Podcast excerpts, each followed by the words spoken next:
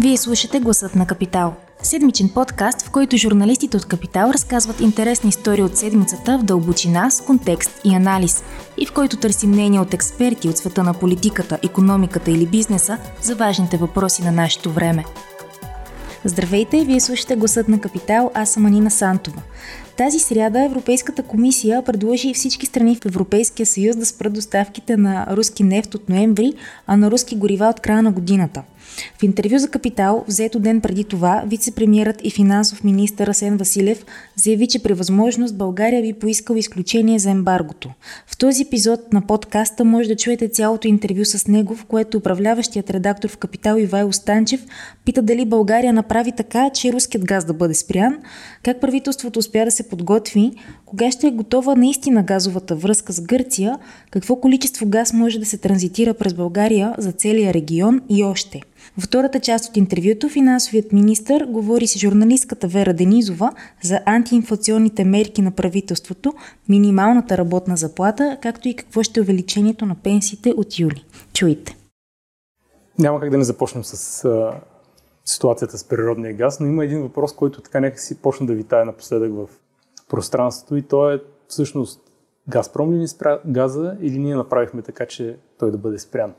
Ами, Нашия договор с Газпром ясно казва, че трябва да се плаща в долари. Дойде искане за плащане в рубли. Ние попитахме въпроси, които са свързани с проблема, който възниква там. Един е, че ние губим контрол над доларите преди да се каже, че плащането е завършено, тъй като mm. то е завършено, когато се завират рублите в сметката.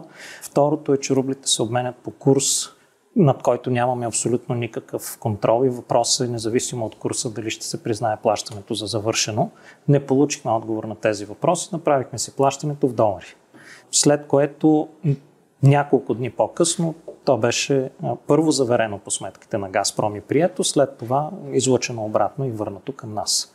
Така че ние си изпълнихме всички условия по договора. Ако Газпром реши да изпълнява условията по договора, няма никакъв проблем договора да бъде изпълняван. Той не е прекратен. Mm-hmm. Те са направили едностранно нарушение. Така че българското правителство под никаква форма не е казвало на Газпром спрете ни газа, отказвало да изпълнява договора или нарушава каквито и да е условия. Условията бяха доста грубо едностранно нарушение от руската страна, за което ние в момента работим по арбитраж и сме подали също така към Европейската комисия искане да се разгледа злоупотреба с господстващо положение на пазара. Обсъждано ли е в коалицията това решение да не се отваря сметка в рубли? И... Обсъждано е на Министерски съвет на оперативно заседание. Защото изглеждаше, че правителството е готово за този акт, който между другото е изненадващо. За първи път българската държава някакси изглежда готова за кризисна ситуация. И оттам идва нали, усещането някакси, че вие сте се подготвили за спирането на, на газа и не сте, изобщо не сте искали да го предотвратите. Затова така тръгнах с този въпрос. Всъщност на Министерски съвет беше обсъдено mm-hmm. точно това, което ви разказах. Беше обсъдено, че ние ще поискаме разяснения и че междувременно ще си платим в долари, както е по договор. Mm-hmm. И двете неща бяха направени. Иначе, що се отнася за едностранно спиране на газа, подготовка върви още от февруари месец както най-веднъж съм споделял, тъй като имаше вариант Европейския съюз да наложи санкции, имаше вариант Русия доста по-рано едностранно Само да спре газа. А, така че трябваше да бъдем готови за този сценарий, както и за редица други сценарии, за които а, сме се подготвили във времето. И тук идва всъщност сега по-така щекотливия въпрос, как успяхте да се подготвите, нали, смисъл, какво точно направихте и защо нямаше да речем, както и опозицията питат търгове от страна на Българ газ, за запазване на капацитети предварително от държавното дружество?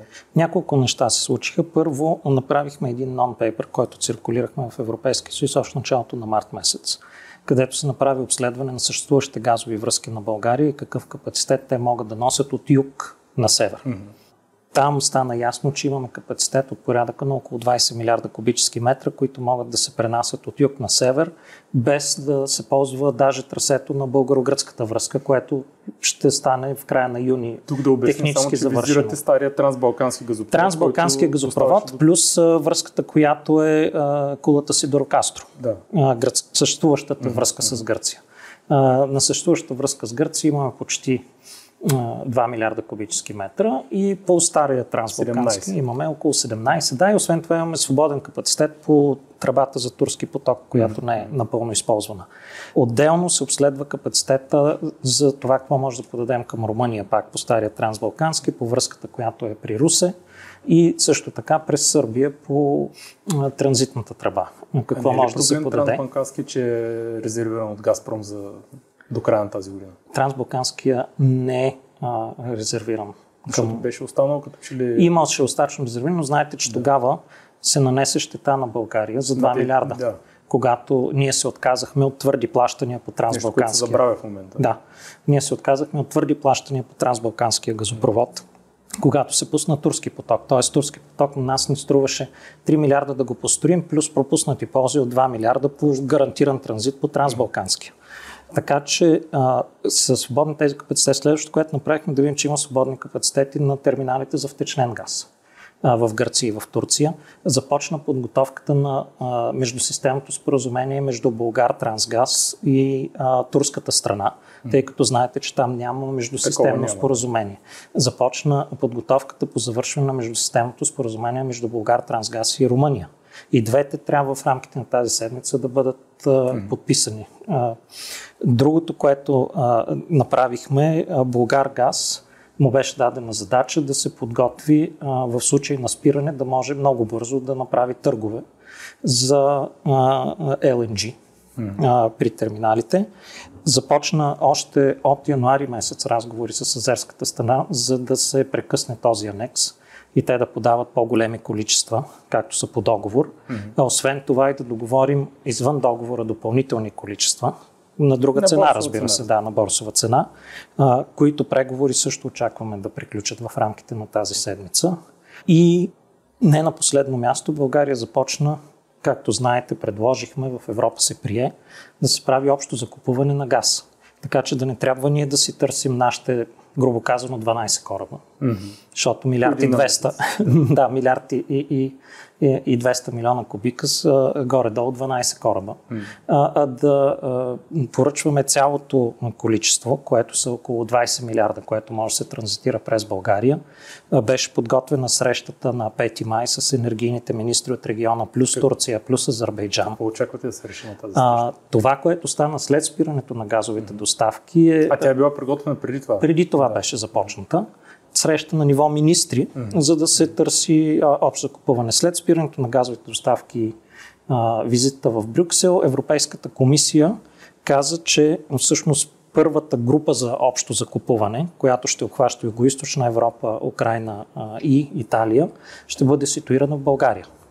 А, и всъщност тази среща се използва. С нея идват експерти а, и по инфраструктура, и по договорните mm-hmm. отношения, за газовата инфраструктура, за електрическата инфраструктура също така, а, тъй като може да се направи заместване газ към електричество и т.е. да се намали консумацията на Не газ, газ. там, където Да. не е необходимо. И тези експерти остават да работят в София, докато не се намерят общи решения за пълната свързаност, плюс общи решения за закупуване на и- скеджуване нали, на LNG, каквото може да дойде допълнително по Южния газов коридор, mm-hmm. така че да се обезпечи не само България, да се обезпечи целият регион. Защото България сравнително лесно може да се обезпечи. Малка консумация. Малка консумация, пак, нали, ако говорим 12 до 15 кораба на година, а, нали, това не е проблем да се обезпечи. Въпросът е да се обезпечи региона. И обезпечавайки региона, ние съответно може да постигнем доста по-ниска цена на газа, който и ние ползваме. Но да се върнем на въпроса какво, как точно решихте конкретния случай с спирането на газа, защото там има един спорен момент с а, резервирания от мет капацитет на Ревитуза. В деня, в който беше спрян газа от Газпром, Българ газ изпрати към абсолютно всички компании, които казват доставят, 12. Да, които доставят LNG в региона и казаха, трябва ни доставка средата на май. Всеки, който може да се отзове. А до средата на май ние с какво караме? А, До средата на май имаме а, азерския газ под доставки от гръцкия пазар. А, плюс, а, мисля, че има малки количества, които ще се изтеглят от Чирен. Mm-hmm. Но основно гръцки пазари и, и а, гръцки спот пазари и азерски газ. Yeah. А, и в този ден те успяха да заключат LNG, така че ние да нямаме проблеми, а, както знаете, за месец и половина напред, де факто. Mm-hmm. А, като в това време се конституират общите покупки на, на газ и а, се надяваме тук в рамките на следващата седмица-две да имаме една много ясна програма с много ясно ценообразуване, като мандата, който е зададен от Европейската комисия е от сега до края на май до година. Mm-hmm. Тоест да се изпланира целият зимен сезон, да. а, пълната консумация и това да се изпланира един път като натоварване на мрежите, втори път като търговски а, договори, на които всъщност да може да се захрани региона. Но не ви притеснява факта, че Людмил Йоцов, сегашният директор на Българ Газ, е бил до преди два месеца директор на, на МЕД. Смисъл, изглежда като конфликт на интереси някакси между двете фирми. Честно казано, това го научих в последствие от пресата, но това, което Българ Газ направиха е всички, които доставят в региона, да получат оферта да доставят газ. И по едно и също време, при едни и същи условия, който е дал най-добрите условия, той е доставил газа. Газа се доставя на борсова цена, доколкото знам. Това беше единственото, което мен ме интересуваше, цената на която се доставя. То може би има значение все пак и комисионната, нали, която се взима. Доколкото знам, се да. доставя на борсова цена с комисионната. Да. Включена. Ага.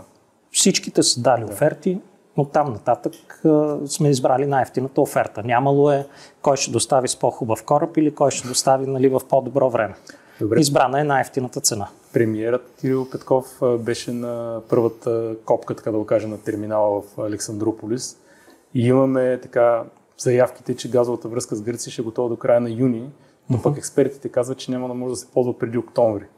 Каква е вашата информация по този въпрос? А, моята информация е, че ще е готова в края на юни, а оттам нататък кога точно ще може да се, тъй като вече вървят тестове. Хидравлични тестове, mm-hmm. доколкото знам, сами не са приключили и така нататък. А, колко бързо може да се ползва е въпрос на придвижване на хартия след това. Различни регулатори mm. да придвижат едно количество хартия.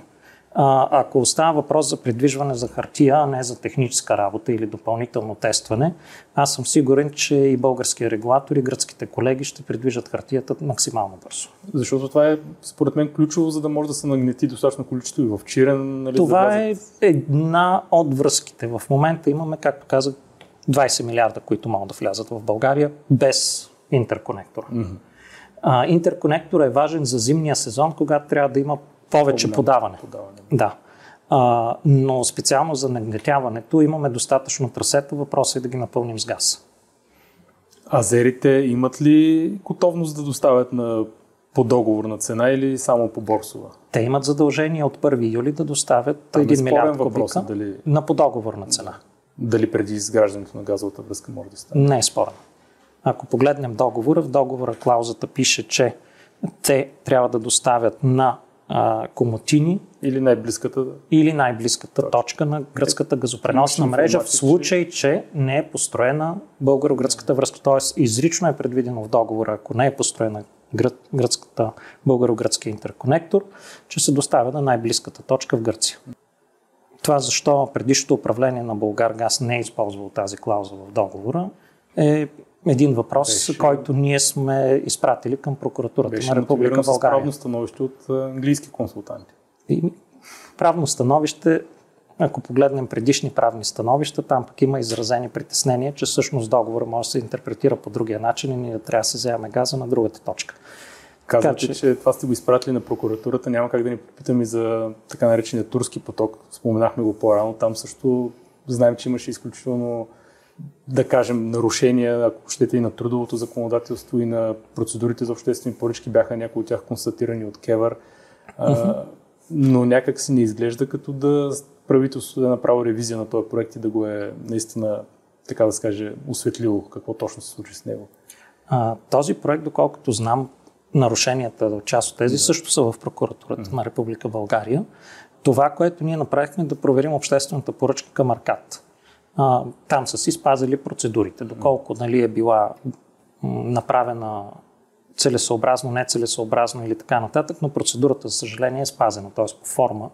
А, няма какво да се направи. Това, което може да се направи, е дълбочинно разследване надолу а, за да се види един път а, законодателство екологичното, втори път а, трудовото законодателство, трети път внасянето на работници.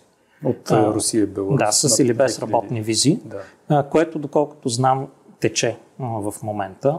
И не на последно място, а, това, което сме поискали от а, няколко партньорски а, служби, заедно с НАП е, а, след като е направено плащането към Аркад, на къде са тръгнали парите.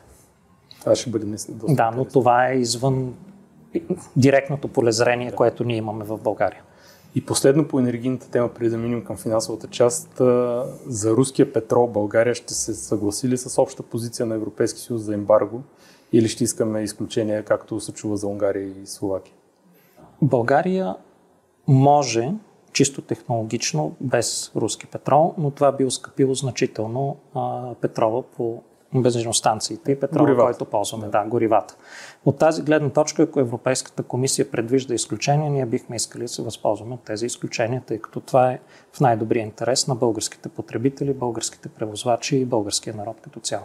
Ако има твърда европейска позиция, спираме всичко за всички, това е едно, но ако има изключения, а, ние ще си възползваме от правото си да ползваме също изключение. Тъй като говорихме за евентуално спиране или ембарго на доставките на руски петрол, имате ли анализ как би се отразило това на българската економика, включително и спрените доставки на газ, тъй като предполагам, че най-малкото цените ще са малко по-високи, а това се предава от индустрията към потребителите. Специално за газа в така, доста бърз порядък се надяваме всъщност цените да не са по-високи, а да са по-низки. И това е за което работим.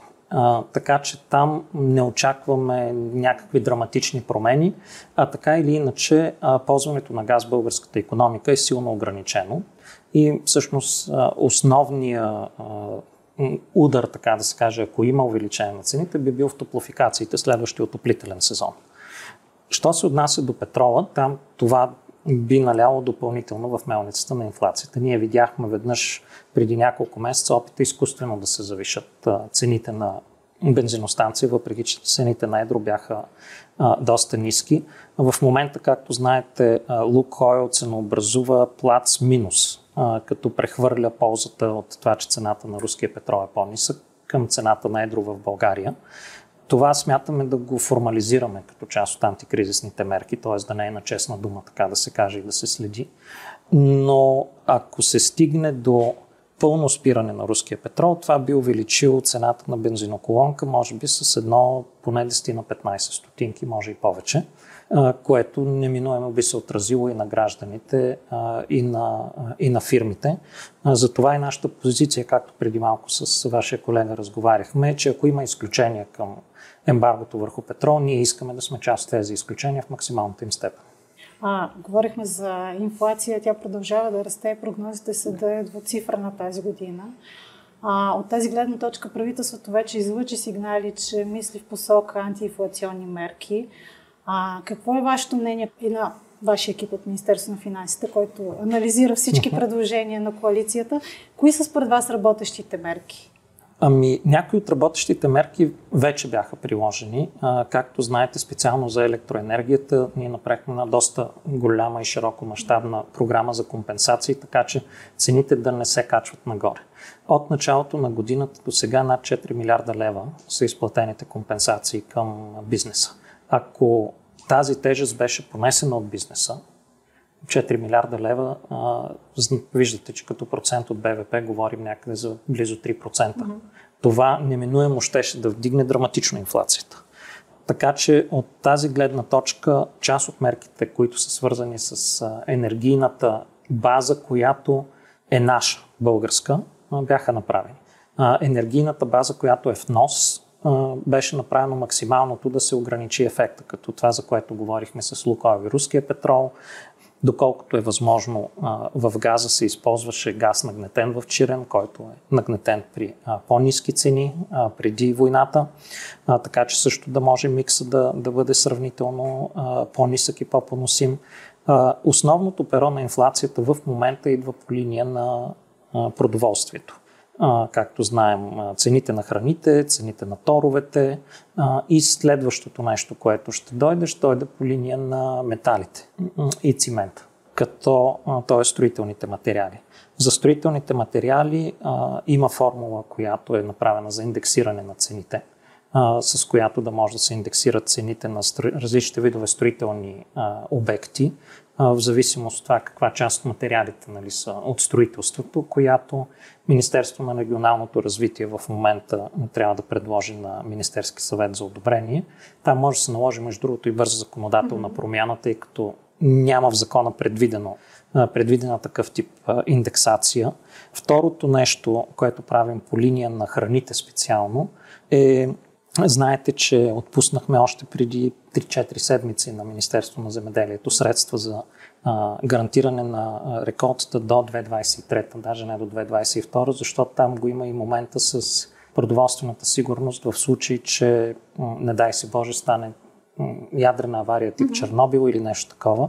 Парите са в Министерство на земеделието. Те трябваше да сминат една фирма с друга фирма, за да започне изкупуването, но доколкото знам, програмата за изкупуване или е започнала, или сега Тъче започва, да, което би позволило относителна стабилност там и освен това осигуряване на, на ключови индустрии, възможност да, да имат себестойност, която най-малкото е ясна каква е. Тоест, ако зимата ескалира цената на пшеницата, тъй като няма реколта или това, което чуваме в момента, а, че Русия секвестира зърно от а, украинските територии, които са под нейн контрол, това би довело до една много голям проблем. Другото, което там сме предвидели, е, има много предложения за намаляване на ДДС. Въпросът е доколко това ще стигне до крайния потребител. Това, което със сигурност стигне до крайния потребител е целеви помощи, които всъщност да помогнат на най-уязвимите групи да могат да посрещнат това увеличение на цените и работим и по двете линии. Трябва да се видим на коалиционния съвет, за да видим кое от двете или комбина... каква комбинация от двете би, би сработила. Тоест понижението на ДДС не е изключено като, като Има много предложения в а, тази посока. А, ние сме ги устойностили всичките а, и е въпрос да седнем чисто експертно на коалиционен съвет с а, другите колеги економисти, а, да видим кое от това би сработило за крайния потребител. И кое от това няма да работи за крайния потребител.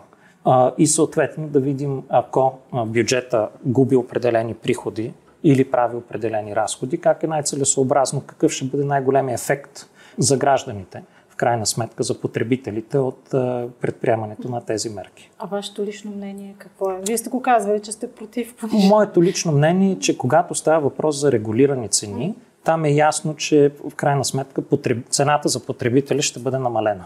А, когато става въпрос за цени на свободния пазар, а, видяхме и с ресторантите, че а, даже и да има някакво понижение, то е по-малко от примерно 20% ДДС и е много временно. И месец, максимум два, цените се връщат на предишните си нива. Даже, даже стават и по-високи в някои случаи, така че а, според мен целеви помощи е много по-смисления начин да се подходи, без да се изкривява и пазара. А, но а, така или иначе това ще бъде общо решение, с което ще излезем. А, другото, което се очаква от повечето хора и за което даде заявка правителството е актуализация на бюджета средата на Точно годината. Така. А, там от сега имаше изказани а, така, желание от, и работа от страна на вашия колега, социалния министр, за второ увеличение на минималната работна заплата в рамките на тази година. Какво е вашето мнение? Плюс се готви малко по-голямо увеличение на пенсиите, вероятно с цел тези 60 лева, които сега се дават като добавка и са предвидени до юни, да продължат да се дават на пенсионерите и след това под някаква друга форма или? Специално за пенсиите а, работи група в Министерството mm-hmm. на на труда и социалната политика, която има и наши участници, която подготвя не толкова увеличаване, колкото преструктуриране на пенсионната система а, и малко реформиране, което да помогне да са а, не само с по-високи, но и са по-честни пенсиите. Тъй като знаем, че там има сериозен проблем и натрупани с годините назад доста сериозни проблеми, mm-hmm. свързани с това как са индексирани, дали са индексирани, кой какво е получавал, кой какво не е получавал и въобще как са се случвали нещата в, във времето и доколкото е възможно част от тези проблеми поне да бъдат адресирани. Що се отнася до второ увеличение на минималната работна заплата, аз не смятам, че това е удачно в рамките на една година, но там а, по-важното е, че имаме амбицията това, което е заложено в коалиционното споразумение за изчисление по формула и на минималната работна заплата и на максималния осигурителен доход, това да бъде въведено с актуализацията, като то да започне да работи от а, някакъв момент а, до година, в зависимост от конкретния механизъм. Така че да спрем да казвам правителството административно да определя, всъщност съвсем обективно на база развитието на заплатите в страната и развитието на економиката, да е ясно и прогнозируемо какво ще се случва с тези параметри. Само едно уточнение. Това, което обяснихте за пенсиите, горе-долу предложението на БСП от преди година ли? Не. А, не. А, това е също пак едно общо преизчисляване на ангро. Тук въпросът е да има малко През по-индивидуален, ами малко по-индивидуален подход. Това е което се търси в момента и да се разгледа какви са били изкривяванията в годините. Примерно имало е години, когато швейцарското правило не е прилагано. Имало е години, когато е прилагано при различни да. тегла, различни коефициенти. Имало е години, когато под някаква друга форма са сменени някакви... В смисъл, всяка година някой нещо е правил в пенсионната система, което не е било първоначално заложения mm-hmm. модел. А, и въпросът е, ако се а, върнем назад във времето и се опитаме да изправим тези неща, това до какъв ефект би довело и то би било доста по-честно към всички хора, които през времето, как да кажа, пенсиите им не са били индексирани по правилния начин или не са били индексирани въобще. Нали, всъщност да се поизправят тези огромни разлики, които има в пенсионния модел. А, натрупани. Има един такъв въпрос, не знам дали може да отговорите в момента, но при предстоящата актуализация със сигурност ще има повече искания за повече разходи. Едва ли някой ще каже, на мен парите са ми много, бих си преотстъпил на някое друго ведомство. Какъв е резерва, с който работите? Ами, честно казано, по друг начин подхождаме mm-hmm. към актуализацията. Mm-hmm. Към актуализацията, що се отнася примерно до разходите за персонал, подхождаме много ясно кои министерства са си направили промени в устройствен правилник, процеси, някакви сменили, mm-hmm. тръгнали са към центровете за споделени услуги, които нали, към Министерски съвет се оформят. И всъщност има или план за преструктуриране, или направено преструктуриране, започнато преструктуриране и това какво би струвало тези министерства ще получат допълнителни средства от е, фонда, който е за преструктуриране така или иначе в бюджета. Ако той трябва да се допълни с оглед на инфлацията, може да се допълни. Министерствата и организациите, които не са го започнали това нещо, няма да получат нищо. А, същото нещо се отнася до допълнителните разходи. При бюджетната процедура много министерства дадоха заявки. Ние искаме да направим такива програми, такива програми, а, такива капиталови инвестиции и всякакви такива неща. Всичко това ще се разгледа, ще кажа, добре, докъде сте? Колко от това, което обещахте, срещу което получихте финансиране в бюджета е изпълнено. И колко ще бъде изпълнено до края на годината. И съответно, трябва ли ви целият ви бюджет или не ви трябва целият бюджет и ви трябва допълнително бюджет. Защото се движите изключително добре и решаваме, че тази инвестиция е смислена. Така че подхода не е ето още малко пари на калпак нали, на всички. Подходът е строго индивидуален спрямо това, което е поискано в първата бюджетна процедура, дали е изпълнено и дали се изпълняват тези програми от една страна и от друга страна дали са направени реални структурни реформи и подобрения в процеса на работа в съответните министерства и структури или не са. Някои министерства са поискали помощ от нас да помогнем като Министерство на финансите. Самото Министерство на финансите върви последно вътрешно съгласуване на изцяло нов устройствен правилник, който примерно взема Централното координационно звено от Министерски съвет, идва в финансите, в счетоводство, човешки ресурси, IT от финансите отиват към Министерски съвет като споделени услуги, което съответно намалява нали, част от персонала и в двете посоки Отделно в самото министерство преструктурираме, вдигаме част от контролните функции, намаляваме част от другите функции, които не са необходими. А, така че и ние тук също си правим а, вътрешните преструктурирани оптимизации, така че да върви по-лесно и по-бързо процеса и, и да а, на места слагаме повече ресурс. Контролните функции бяха почти изпразнени от хора и съдържание, така да се каже.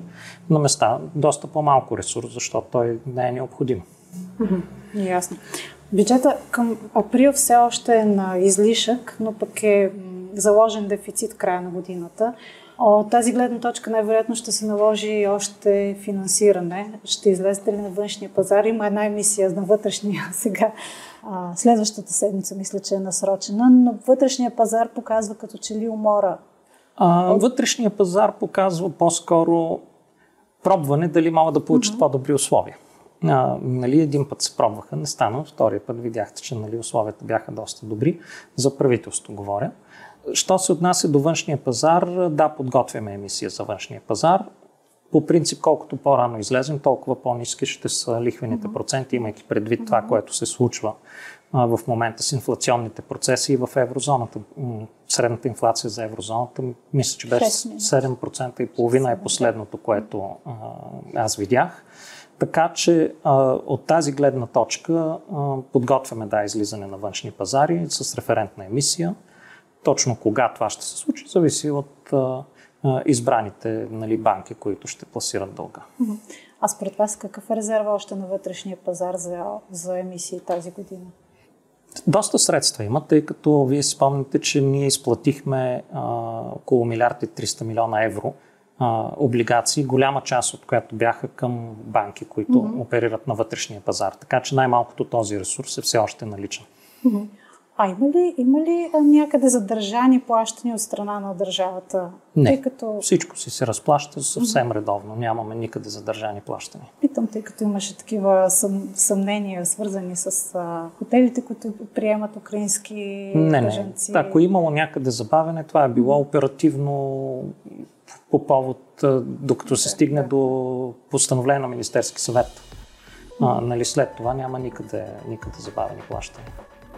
Ако този епизод ви е харесал и искате да слушате новите епизоди веднага, щом излязат, абонирайте се за гласът на Капитал в Apple Podcasts, Google Podcasts или Spotify.